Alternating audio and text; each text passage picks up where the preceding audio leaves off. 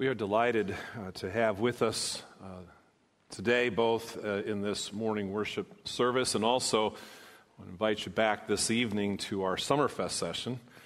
Uh, delighted to have uh, Mike Swiger. Uh, as a church, it's been our joy in this past year to begin to partner with the ministry that, that Mike serves as the executive director of, True Freedom Ministries. Uh, and uh, it's been fascinating, even this past year, to, to follow what the Lord is doing, the way He is blessing the work. I know I've talked with Mike. There's a sense in which he wishes he didn't have to have this ministry. The fact that, uh, the fact that he has this ministry and uh, the fact that it is doing well is indicative of so many, so many heartbreaking, life breaking needs that are out in, in our communities and in Northeast Ohio. Uh, the, the work of True Freedom Ministries is a, is a work that is being recognized, blessed of the Lord, but also recognized within the state of Ohio uh, for the impact it is having. Uh, especially on, on, on, inmates who are, who are coming out of prison and, and uh, trying to get back into society and uh, trying to help prepare them for that, besides uh, the ministry that, that True Freedom has and ministering to homeless up in Cleveland. It's just been a delight. We are learning more about this ministry. So, from this pulpit in the bulletin, when you see things about True Freedom Ministries, I want you to, to think of Mike, uh, who directs that ministry. You'll know what we're talking about. It is our hope and desire in the coming year uh, to be putting more specific opportunities in front of you as a church of, of some hands on things you can do uh, to be a part of, of this work that is really making uh, an impact for Christ uh, here, especially in Northeast Ohio. Uh, come back tonight. Uh, we've been continuing our series, and tonight Mike's going to be talking about uh, how, how, to, how to minister and reach out to, to that prodigal friend or the friend that, is, uh, that has maybe someone in their family that's going, uh, going through some of those struggles. Mike comes with firsthand experience. He was sharing with me just a little bit before some of uh, his thinking from the Word of God. I'm looking forward to it tonight at 6 o'clock. But, Mike, it's good to have you back, and we want to welcome you to Northfield Baptist Church. Lord bless you as you come.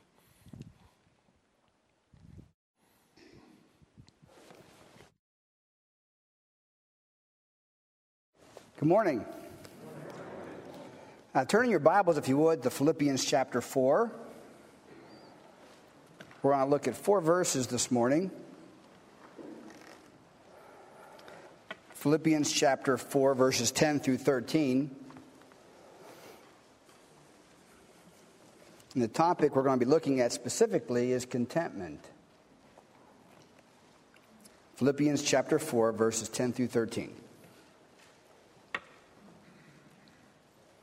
So as you turn there, I'll tell you the short story of a small businessman. He was an Italian immigrant. Uh, when he came to this country, uh, rather poor, and he kept his accounts receivable in his shoe store in a, in a cigar box. And he kept all his accounts payable on a little spindle nail, and he kept all his cash in his cash drawer. And his son said to him, I don't see how you can run your business this way. How do you know what your profits are? And the man said, Son, when I got off the boat, all I had on was a pair of pants. He says, Today, we have a house that's paid for, I have a business that's thriving. Your sister is a teacher, your brother's a doctor, and you're an accountant. If you add all that up and subtract the pants, there's your profit. Truly a man who found the secret of being content. So we're going to look at uh, how Paul learned that today. But truly, in my mind, the secret to contentment as a Christian is to understand the sovereignty of God. Not only to understand it, but to trust it and to walk in it. So Philippians uh, 4.13 is a very famous passage. It's often abused. I remember watching a boxing match 30 years ago. Uh, Evander Holyfield, who's a Christian, had on the side of his trunks Philippians 4.13 because he was fighting Mike Tyson. And uh, thought, wow, that's a nice testimony 413 has nothing to do with whether or not you're going to knock another man out. but that's what we do with the Bible, we distort it. But some background information on the book of Philippians, because the city of Philippi has a very fascinating uh, history that really demonstrates the sovereignty of God. Uh, Philippi is in a community that's now Greece.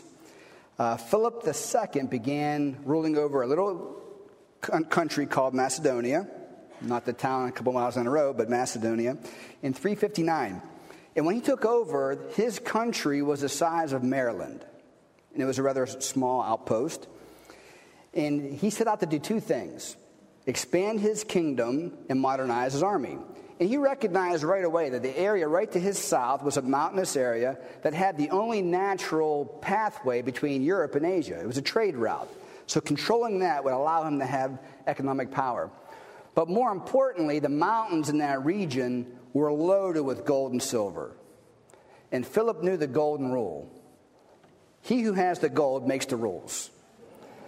So he modernized his army, and in the year 356, he annexed that territory. And the first thing he did was he put a garrison of soldiers right there to control the mines and began setting local people to work.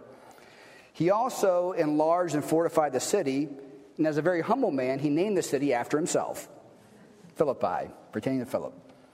So that was in the year 356, and that was a great year for Philip II. Aside from taking over this very strategic point, uh, two other major things happened in his life. His racehorse won the Olympic Games, which was a big deal even back then.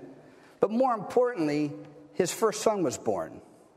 He named his son Alexander, and as an emperor and as a king, nothing but the best for his new son. So he hired a private tutor who would instruct Alexander in all the ways of life. And that tutor's name was Aristotle. Nothing but the best. So, over the next 10 years, Philip vigorously mined the gold and silver out of that area. And I took some notes because this was incredible. He was pulling out 1,000 talents of gold a year. So, just to kind of put that in modern perspective, a talent of gold weighs 94 pounds. It's a pretty big chunk of gold. One ounce of gold in today's standard goes for $1,206.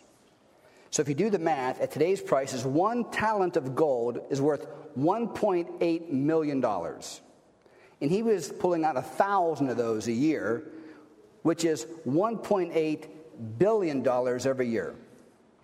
He used that money to expand his army, but also he used it to bribe his way into conquering areas. And he has a very famous quote, and he said, I can capture any city if there is a path up which I can drive a donkey laden with gold.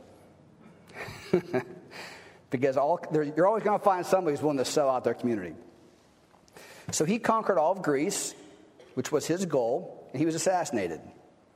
His son, Alexander, later known as Alexander the Great, took his father's philosophy and his money and his army and conquered the world. And that's very important for a couple reasons. Uh, if you read the book of Daniel, Alexander's conquest of the world was foretold. Alexander was fulfilling biblical prophecy. And one thing he did at the instruction of Aristotle was he Hellenized every area he conquered, which meant everybody could only do commerce in Greek. You had to write Greek, you had to speak Greek to do commercial transactions. So he conquered the entire world so that now he unified the globe with one language. And that's important because if he hadn't gone east and made everybody speak Greek, Paul could not have gone west and evangelized the world in the Greek language, writing most of the New Testament. So everything Alexander did was very important. Well, of course, the Greek Empire fell, the Roman Empire took over that region about 200 years later. And by that time, the gold was gone. Philippi was a small little town until the year 42 BC when a very important event took place. Julius Caesar was assassinated. And because of that, the Roman Empire was ripped in two, into two factions. You had Cassius and Brutus on one side, they were the people who planned the, the whole execution, who wanted to liberate the Roman Empire and turn it into a republic. On the other side, you have Mark Antony and a guy named Cass, or, um, Octavian who wanted to keep it a republic or a, an empire. They split the, the Roman army in half and they went to war with each other and the deciding battle was fought in the city of Philippi. It was a two day battle. 16,000 men died, which back then was an utter bloodbath. Including in that battle, Mark Antony survived, Octavius survived, but Brutus and Cassius died, which left only two men standing. They co ruled the empire for about 10 years until Mark Antony fell in love with a woman. Her name was Cleopatra. It's not just any woman, this was Julius Caesar's mistress. And they concocted a plan. Mark Antony has an army, Cleopatra has a navy. They decide to go to war against Octavius. They raged on for several months. The final battle was fought outside of Philippi. It was a sea battle, and Mark Antony and Cleopatra lost. They committed suicide, very romantically, terribly, leaving Octavius the last man standing, who now is the sole ruler of the Roman Empire. He gets back to Rome, the Senate changes his name to Caesar Augustus. And he declared that all the world should be taxed, forcing a Jewish carpenter and his wife to move from Nazareth down to Bethlehem so that Jesus Christ could be born where the Bible said he should be born. Because God's the God of history. That's God's sovereignty. And if God could orchestrate all those events of history, can He not manage your life? Can you not trust Him with the circumstances that play out in front of you? Nothing happens by accident. Because think about how crazy this is. The city of Philippi is not remembered because the man who founded it, or the son who conquered the world, or the battles fought there. It was remembered because one Roman prisoner on death row wrote a letter to a church thanking them for supporting him. And that man was Paul. We serve an awesome God, amen? How's that for prison ministry? Most of Paul's books are written from prison. So look at Philippians chapter 4, verses 10 through 13. The Word of God reads I rejoice in the Lord greatly that now at length you have revived your concern for me. You were indeed concerned for me, but you had no opportunity. Not that I'm speaking of being in need, for I've learned in whatever situation I am in to be content. I know how to be brought low, I know how to abound. In every in every any and every circumstance, I have learned the secret of facing plenty and hunger, abundance and need. I can do all things through him who strengthens me. Father, we ask a blessing upon our time on your word. We pray, Father, that you remove any distractions from our hearts and our minds and would keep us from hearing what the Holy Spirit would say to us today. We ask this in Jesus' name. Amen. Amen. We're going to walk through these verses. We're going to camp out on verse 13, but let's take a look at verse 10 first. I rejoice in the Lord greatly that now at length you have revived your concern for me. You were indeed concerned for me, but you had no opportunity. If you read the book of uh, Philippians, the, the word joy, or any variant of joy, rejoice, is mentioned seven times in four chapters. So the keynote of the whole book is joy, which is odd for a guy who's in a dungeon chained to a Roman guard. His circumstances were not ca- causing him great joy, but he had already discovered the, the, the secret to contentment, and that was Jesus Christ. So now at length, so some time had passed since he's heard from these folks. You've revived your concern for me. Now, Paul was not hinting that his friends had forgotten him. They just simply lacked the opportunity to show him they were thinking of him. But if you're locked in death row, he has a need, and they demonstrated they loved him. They sent him a gift. Because as soon as they found out where he was, they sent support to him. Verse 11 Not that I'm speaking of being in need so Paul's not trying to be understood, misunderstood here. He's not trying to say he was so excited about their gift like a child at Christmas time, so happy to get the money. And he's not hinting that he needs more. I mean, how many times have you bumped into somebody who, when you ask the question, is hinting about something else? And sometimes it's so not subtle, it's hard to ignore that. so it's not saying, yeah, thank you for the money, I could really use some more. Or thank you for the 35 cents you gave, I really need more than that. Paul's not trying to hint that he needs more money from them. So he's saying, not that I'm speaking of being in need. You know, on the contrary, Paul has already learned to be satisfied. That's a difficult lesson to learn. We're going to see that in a moment. So he's not speaking about his need. The next phrase says, For I have learned in whatever circumstance and situation I am to be content. Now, if you take a moment right now, can you say with 100% certainty, you are content with your life? Are you content with your job? Are you content with your spouse? Are you content with your children? Are you content with your home, with your neighborhood, with your health? Are you content? Most people I work with are not. But it's interesting. I work with very, very poor, broken people. They're not content. I also have a lot of supporters who are also not content. For Paul says, I have learned to be content. You're not born with that disposition. Most of us always have a desire for a little bit more, right? Uh, John D. Rockefeller, one of Cleveland's most famous, successful businessmen, died um, the richest man in the world. And when asked why he keeps driving, why he keeps growing his company, when is enough enough? You know what his answer was? Just a little more. Because discontentment cannot be satisfied.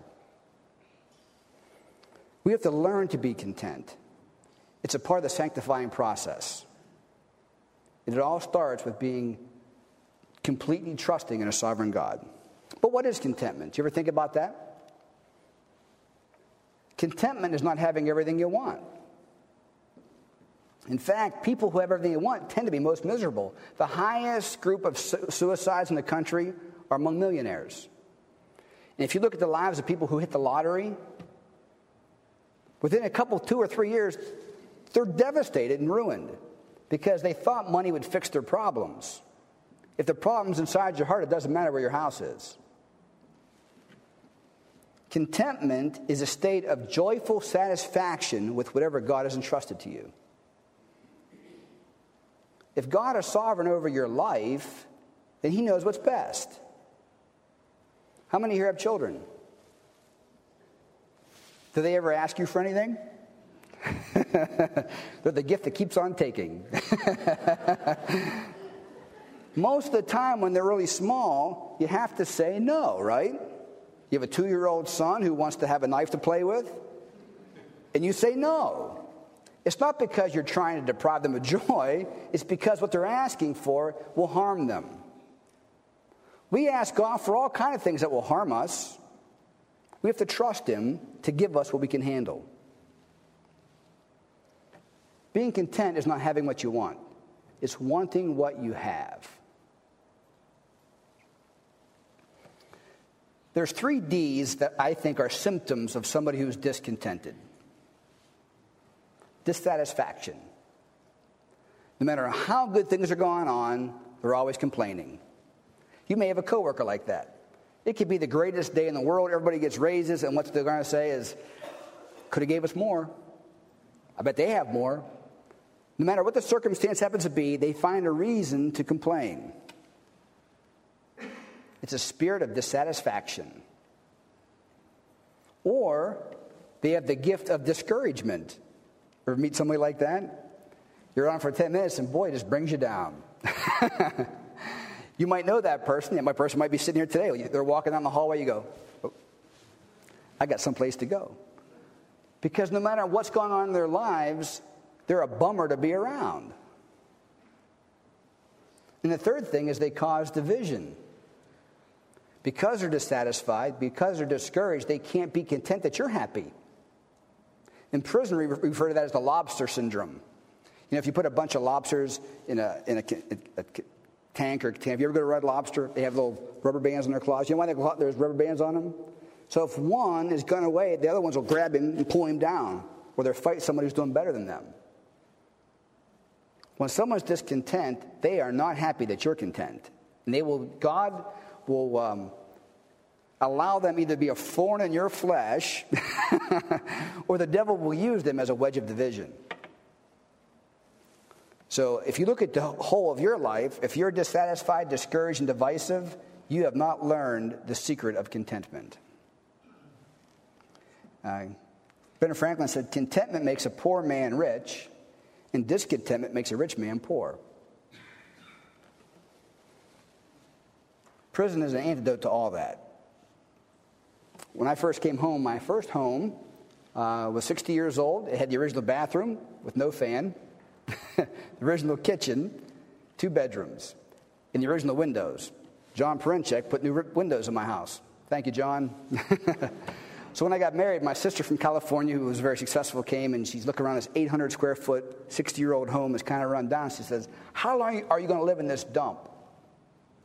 I said, I spent the last two decades living in a bathroom with another man. This is a palace. All my possessions fit in a toy box. I got more than I need. And I said to her, My body could only be in one room at a time. It's not getting what you want, it's wanting what you have with the right perspective. Verse 12. Paul says, I know how to be brought low, and I know how to abound. Now, that's not just some flowery thing he's saying there. If you look at 2 Corinthians 11, don't turn there, I'll read this to you. Uh, he describes what he's experienced as an apostle of Jesus Christ. He says, Five times I received at the hands of the Jews 40 lashes minus one. Three times I was beaten with rods. Once I was stoned. Three times I was shipwrecked. A night and a day I was adrift at sea.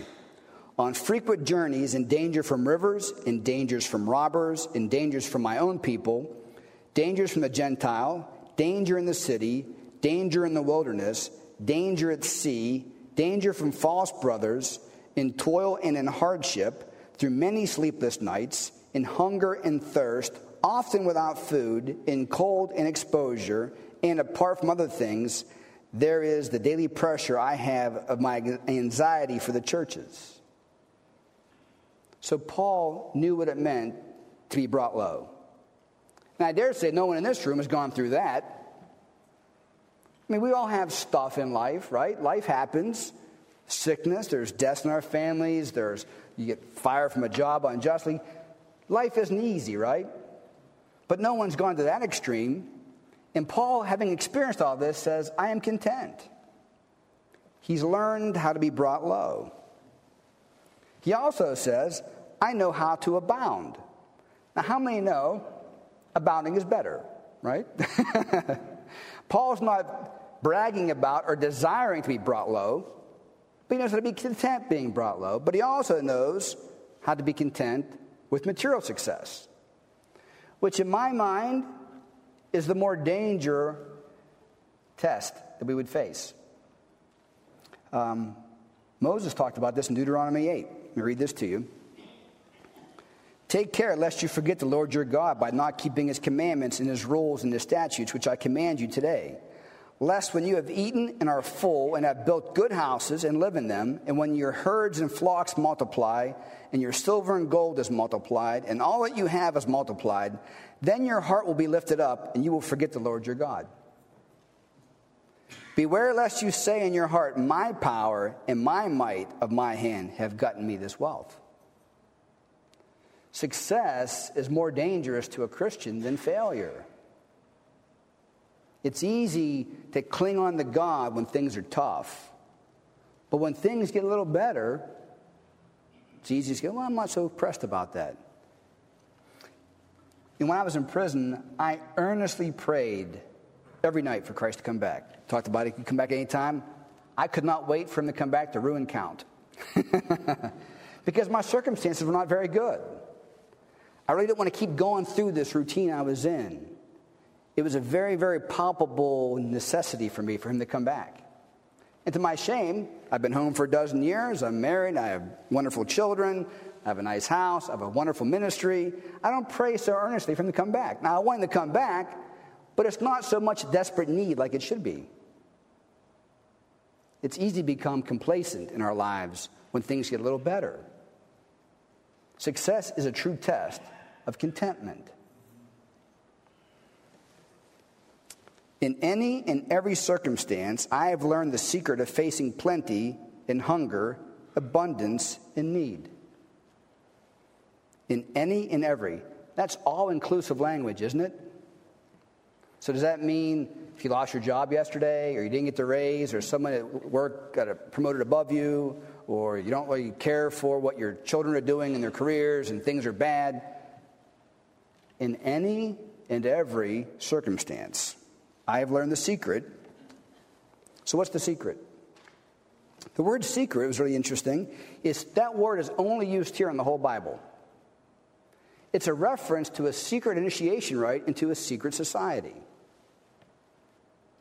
Uh, if you study secret societies, or and there's still some going on today, The adage is those who know the secret don't speak of it, those who speak of it don't know it. So Paul says, Hey, I've got a secret here. I'm going to share with you.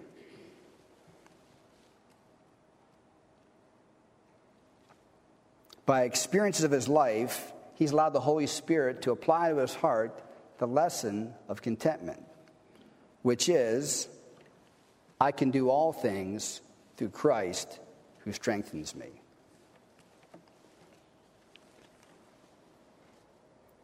In the midst of death row, in the dungeon, chains on his hands and feet, he had joy. Joy is not the same as happiness. Happiness is based on something that happens, right? An event takes place, it causes us to rejoice. For instance, did anybody watch the Browns game when the Browns beat the defending Super Bowl champions? If you're a Kopech, you're happy about that. I was too. Well, that's an event took place that caused me to be happy. It had nothing to do with my joy. Joy is a gift that comes from God. It doesn't depend on your circumstances. I worked in the chapel when I was at Lorain Correctional, and I had to walk quite a distance to get across there. And there was all kinds of these guys in the yard. And I was walking to work one day at my Bible, and I was smiling, like I smile most days. And the guy yelled out from the crowd, I bet I could knock that smile off your face. And I said, You didn't give me the smile, you can't take it from me. Because joy comes from inside, it has to come out, right? Paul, writing in 1 Timothy, speaking and extending this thought, says this But godliness with contentment is great gain. For we brought nothing into this world, we, can, we cannot take anything out of this world. But if we have food and clothing, with these we should be content. But those who desire to be rich fall into temptation, into a snare, into senseless and harmful desires that plunge people into ruin and destruction. Dissatisfaction will drive you into ruin and destruction. So he says in verse 13, I can do all things through him who strengthens me. The all things is a reference to being able to be content in all circumstances. It shouldn't be on the side of your boxing trunks. It shouldn't be tattooed on your forehead. It should be tattooed on your heart. Contentment comes from within, trusting a sovereign God who, first of all, if you're saved, He's forgiven you of all your sins. That should be a cause of great joy. Secondly, He's given us a Bible that allows us to have instructions for how to live happily on this planet. We should be grateful for that. But if that wasn't enough, when you die, you are going to heaven to be with Him forever. That should also cause great joy. And if that's the lens by which you see your circumstances, you can be content with wherever you're at because this assignment on planet Earth for you is only temporary. Whether it's 50 years, 80 years, 105 years, that's a drop in the bucket in light of eternity.